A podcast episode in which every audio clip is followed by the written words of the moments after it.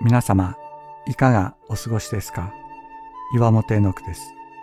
今日も366日元気が出る聖書の言葉から聖書のメッセージをお届けします。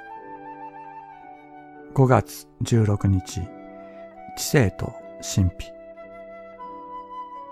健康なキリスト信仰は知性で神の御心を知り、それに従っていくことと知性では把握できない神秘の世界を経験することを両輪とします。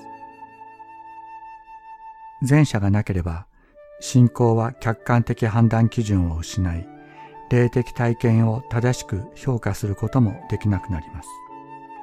一方、後者がなければ信仰は単なる考え事に陥り、湧き上がる喜びや私たちの存在を燃え立たせるキリストの火を経験することもありません。しかし、知性と神秘、それは互いに乖離したものではありません。私たちの存在を接点としてつながっているのです。知性において私たちは世界とつながり、神秘において神とつながる。神は両者に生きる者として私たちを創造してくださいました。私たちは知性で祈り、霊で祈りましょう。私たちの言葉も言葉にならない思いも聞いてくださっているお方がいるのです。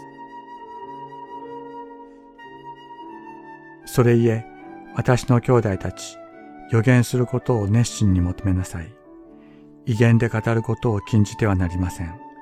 ただすべてのことを適切に、秩序正しく行いなさい。コリントビテの手紙第一、14章39から40節。